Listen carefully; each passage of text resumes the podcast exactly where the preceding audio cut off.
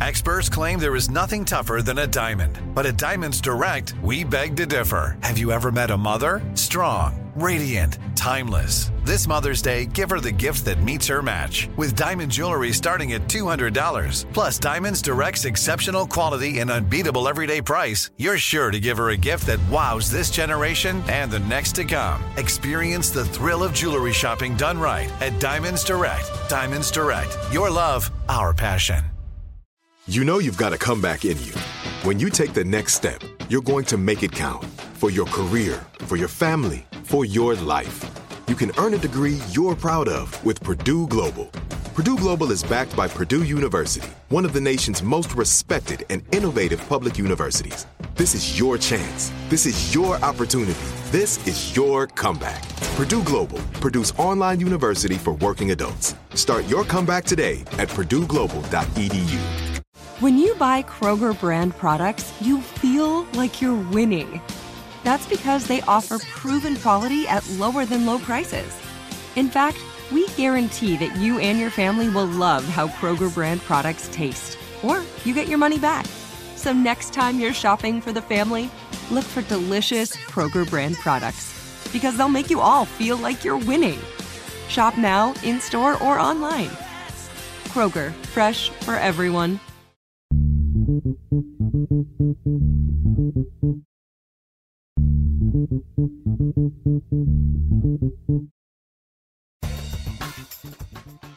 Welcome to Woke AF with me, Danielle Moody. The last few months have seen an explosion of performative outrage from conservative media over what they are calling critical race theory.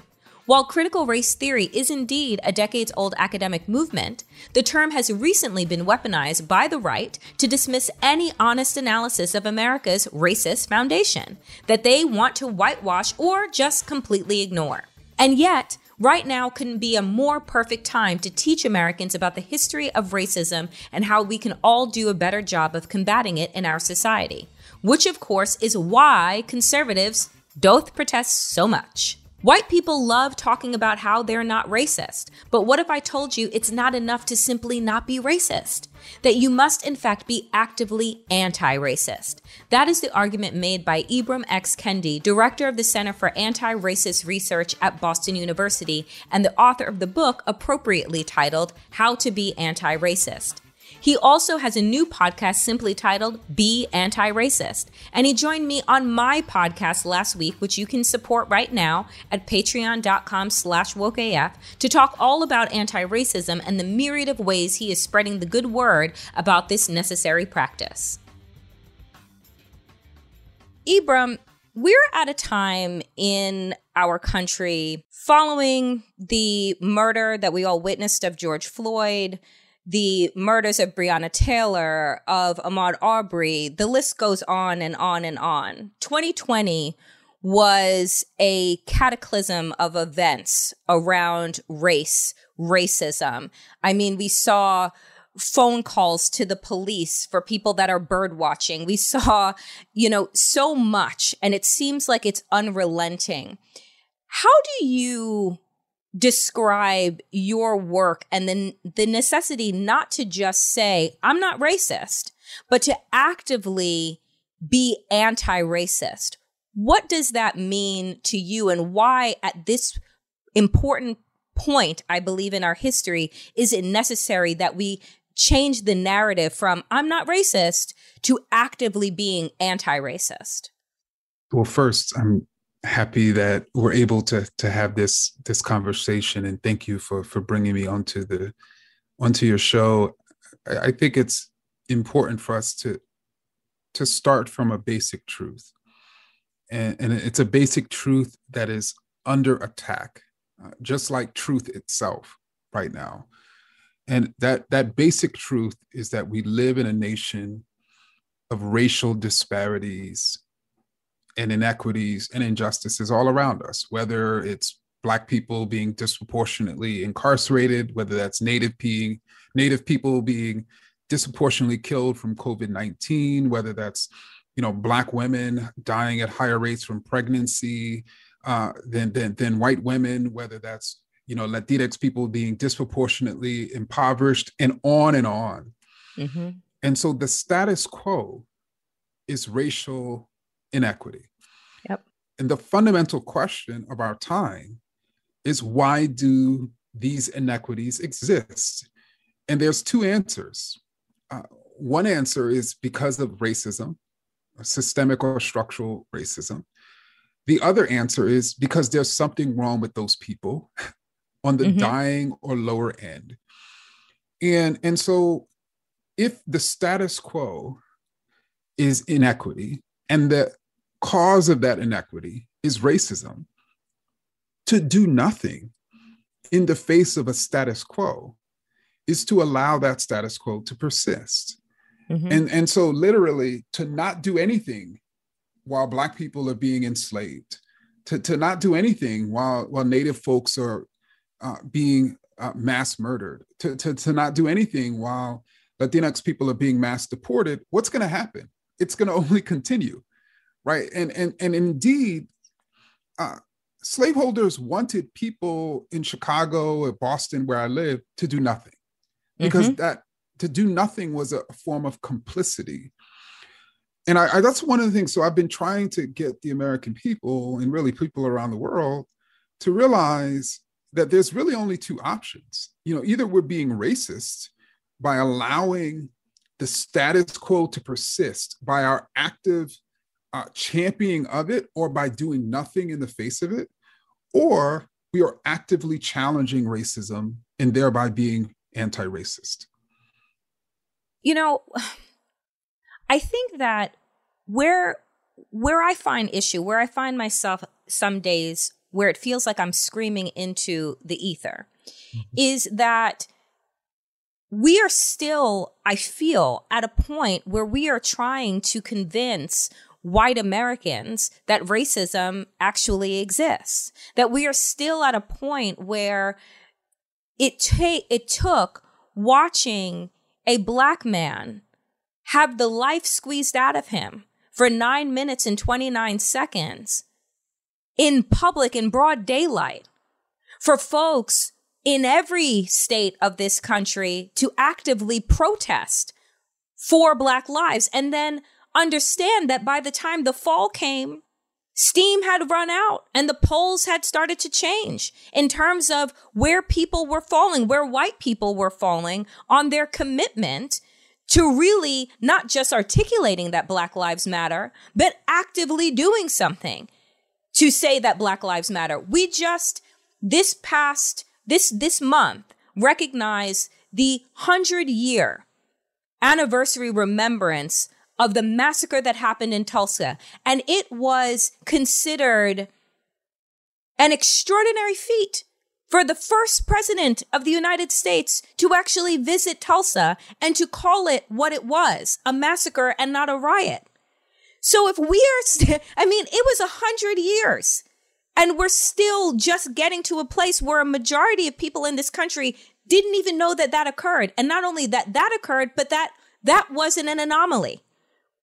So if all of these things are true, it's like, and we're still at this point of convincing, you know, I, I'm just wondering how we get to a place where we're actively working against this system when I have to make you believe that the system actually exists and is was meant to purposefully work against marginalized people that's the fundamental challenge and and let me say i, I think not to overly generalize um, white people mm-hmm. but there i suspect there were some white people who saw this horrific murder of, of, of George Floyd on their laptops, you know, on their phones, like like black folks did and like other folks did.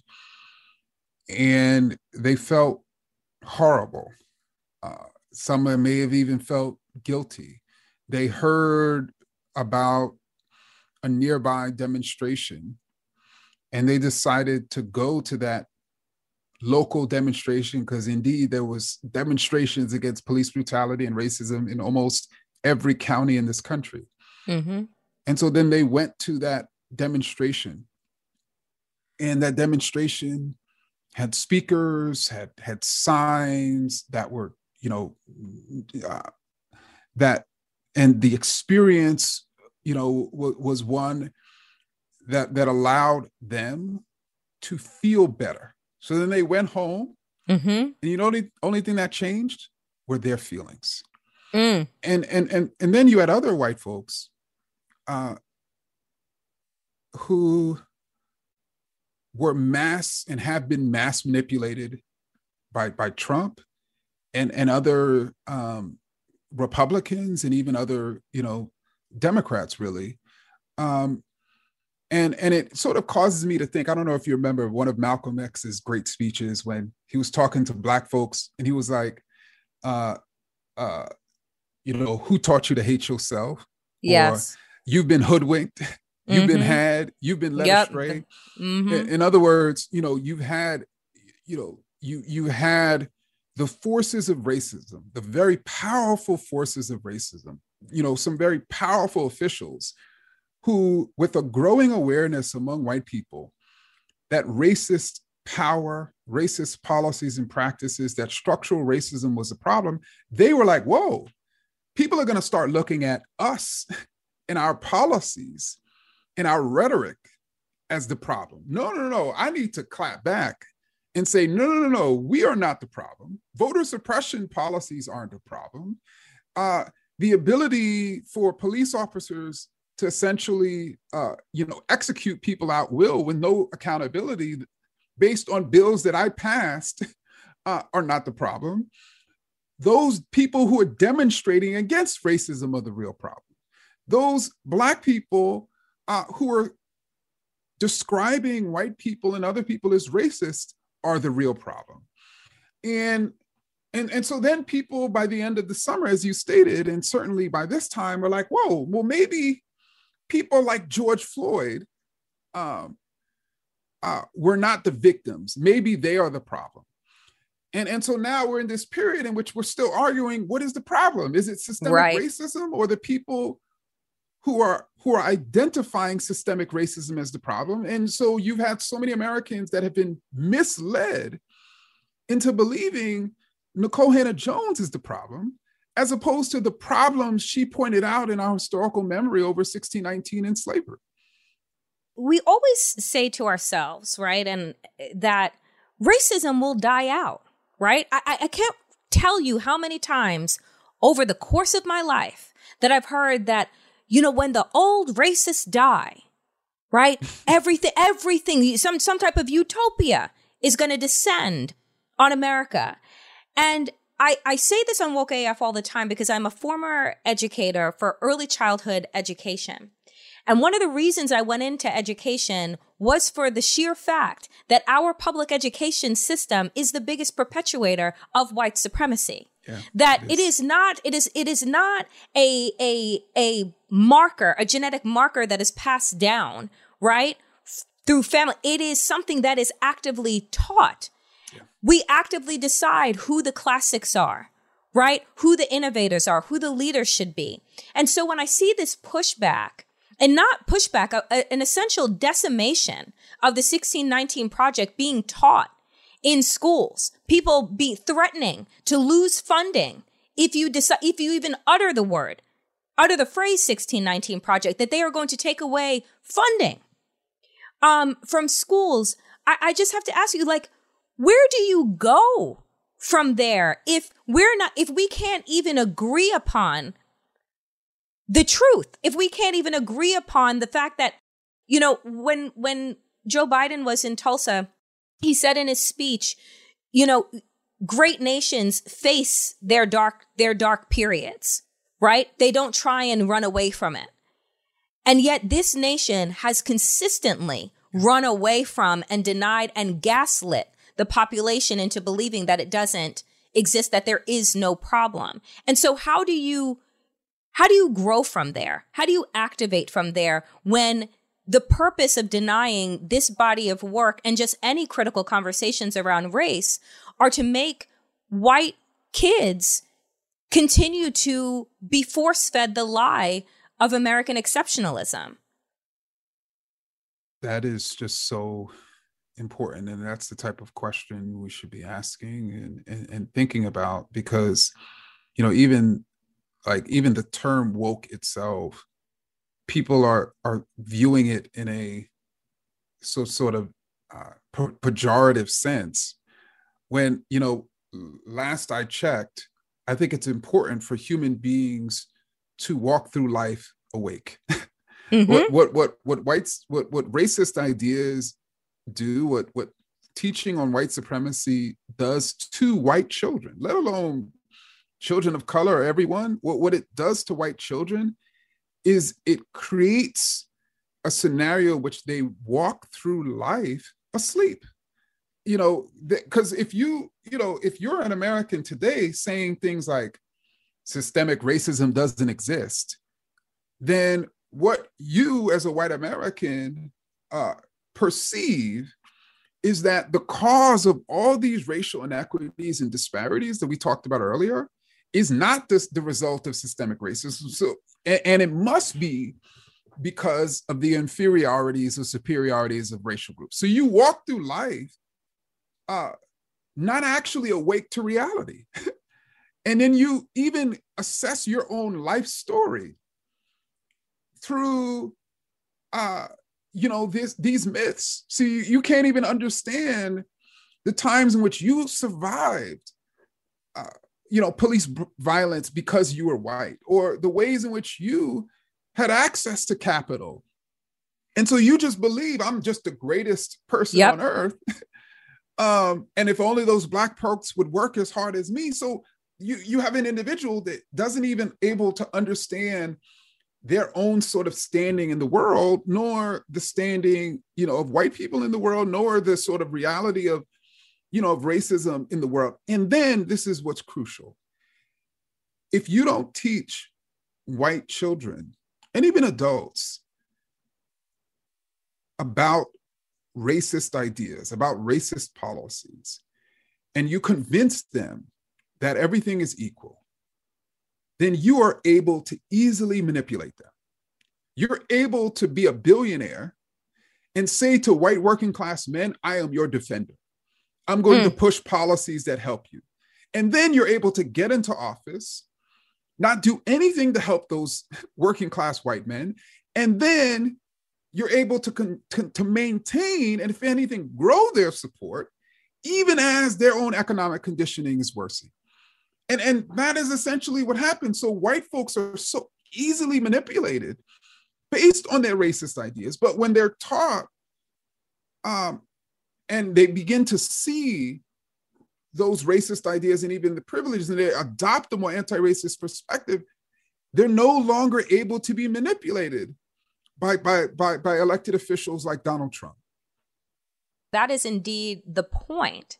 And it's so like, how do you through your work, right? Through your um your new podcast, how will you continue to unpack that truth that racism is and and and the the system of white supremacy built in this country is really about mass manipulation as you have said it is really about if you have young people in schools because I'll go back to the education piece begin to question why there is inequity, why certain things are the way that they are. Why, like, you know, I, I, have friends that will talk to me, white friends that will talk to me about, you know, their great grandparents that passed down wealth, homes, businesses, this, that, and the other thing. Oh, their family legacy, right? And that they've been able to then benefit from and build off of.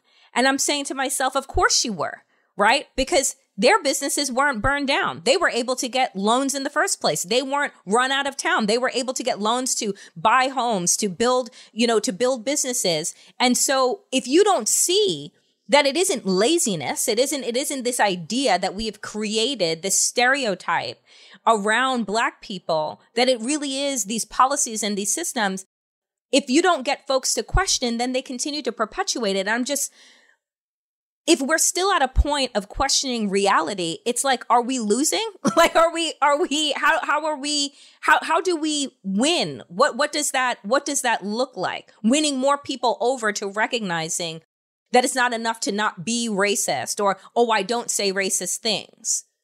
I actually think that we have a governing majority of people who recognize racism as a problem. And, but within that majority, you, so for instance, you have Black men who are like, yes, racism is a problem, but they can't really recognize its intersection with sexism. So they then they're perpetuating that. Or you could have a white person who says, yes, racism theoretically is a problem. Um, and it's a problem as it relates to environmental racism, you know, educational inequities is a problem. But now we can't rethink public safety. right. And and so you you you have people who who don't understand, or I should say, aren't recognizing the connections um, or have racist ideas when it comes to one racial group and anti-racist ideas when it comes to another racial group and, mm-hmm. and reject the racist ideas about their own group and accept the racist ideas about others and, and don't realize that they are actually reinforcing what they claim to be battling mm-hmm. um, and again i again i want to sort of emphasize that you know as a man of color you know, especially coming after a 2020 election where a growing number of men of color compared to 2016 voted for Donald Trump uh, on this pretext that he somehow was going to free them. Right. And so I think there there is a there is a, a, a number of people who are have some level of awareness, but I think we have to get them to really connect the dots and also get them to be self reflective and self critical. There are too many white liberals who are just focused on, uh, let's say, white conservatives as the problem and don't mm-hmm. want to look in the mirror about how they may be reinforcing racism. You know, one of the the many speeches, but one of the things that have that has always stuck out to me about uh, Dr. Martin Luther King was the warning about white moderates. Yeah. The, the I mean, because I, I find that that warning is something that we don't really take as an alarm. You know, right now we have a majority in Congress. You know, we have the White House, and yet we can't manage to pass a voting rights bill that is going to sustain our democracy. We are a ticking time bomb as a country with, I don't know, roughly two and a half years left. right before yeah. before fascism completely descends and so I, I just i guess my question to you you know my, my final question to you is knowing that truth like do you have a, a level of hopefulness about where we are going and the direction that we are going in. We have over 348 voter suppression bills that have been rolled out in 47 states, passed in 14, that are all about curbing the rights of people of color to be able to vote. And you had a man member of the Texas legislature that said, well, if it wasn't for our voting suppression bills in Texas, Texas would have gone for Biden. Literally said the quiet part out loud. Um, so are you hopeful? Do you have hope? Because I, I, you know, my listeners know that I struggle with that on a regular basis. Um, so I'm curious. So I, I think that it is a very, very difficult sort of time as as you just described. I mean, literally, the Republican Party is is gearing up to if their candidate loses in the 2024 election, that they essentially would not be willing to consummate uh, Biden's reelection. Like that's where everything is headed towards. Mm-hmm. And again, that's if they're able to to lose as a result of this series of voter suppression policies, which they're probably the favorites um, because of the voter suppression, uh, and because of even Democrats sniping sort of at each other, uh, specifically centrists claiming that progressives uh, uh, and, and other particularly black activists somehow lost uh, you know the the you know seats for for democrats um, and telling people to quote tone it down to so that they can you know keep congress or, or regain the presidency. And and there's just this constant telling particularly young people of color to wait tone it down. Mm-hmm. and, and, then you know how long are we going to wait? You know i i don't as a, I know as a young black male that any day when i walk outside and a police car passes me by could be my last. Uh, and and so like i think there's a certain level of urgency but but ultimately in terms of hope I'm hopeful, not necessarily because of what's happening in society or what's not happening in society. I'm hopeful from a philosophical standpoint that mm.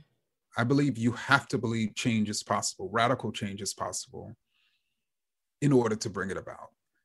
And and, and so that's really why I maintain hope. And then as an historian, you know, and especially as a descendant you know, as as as as a Black American, as a descendant of enslaved people, and you you, you know, Black folks have in this country have done the impossible time and again. Uh, and and you know, I think we can, especially those of us who, you know, and Black folks are really have always been leading the anti-racist sort of movement. Uh, you know, I think we can do the impossible again.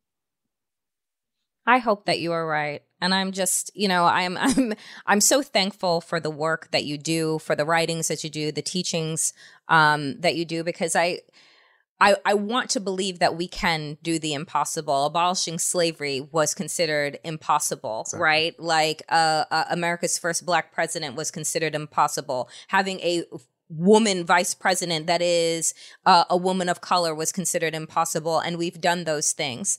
Um, so i i hope my my hope is that your work will continue to open up people's eyes so that they stop walking around half asleep.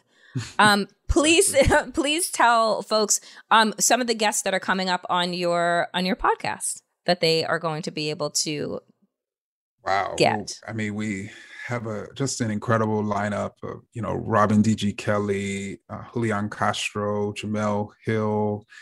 Uh, we have uh, Mariame Kaba.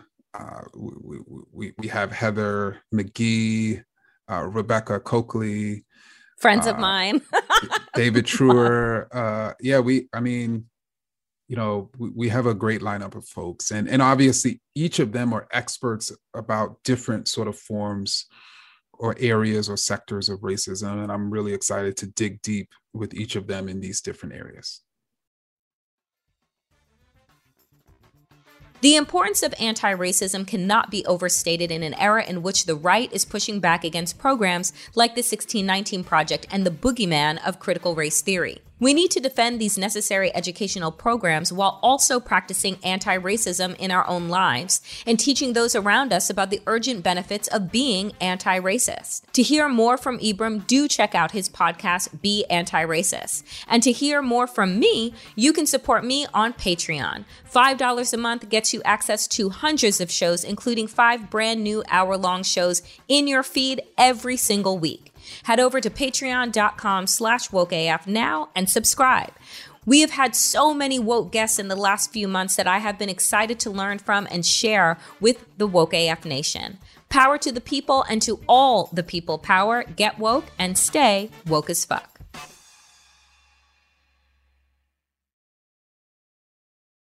Are you still searching for your perfect place to call home? Well, now is the time to buy at Fisher Homes. If you're looking to move in before the end of 2024, May could be your last opportunity to start building your dream home and close before the year's end. If you're hoping to move in even sooner, Fisher Homes also has homes that are move in ready and waiting for you, where you can start enjoying the benefits of homeownership even faster. Schedule your personal tour with a new home advisor today at FisherHomes.com and make this spring the season you find your perfect home sweet home.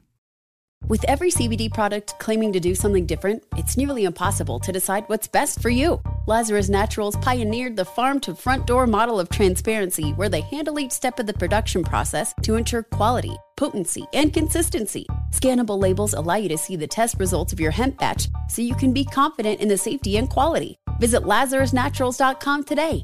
Lazarus Naturals, committed to improving your life as well as the world around you. Not available in Idaho, Iowa, or South Dakota. Right here, right now. Find your beautiful new floor at Rite Rug Flooring. Choose from thousands of in stock styles, ready for next day installation, and all backed by the right price guarantee. Visit riterug.com. That's R I T E R U G.com today to schedule a free in home estimate or to find a location near you. 24 month financing is available with approved credit. For 90 years, we've been right here, right now. Rite Rug Flooring.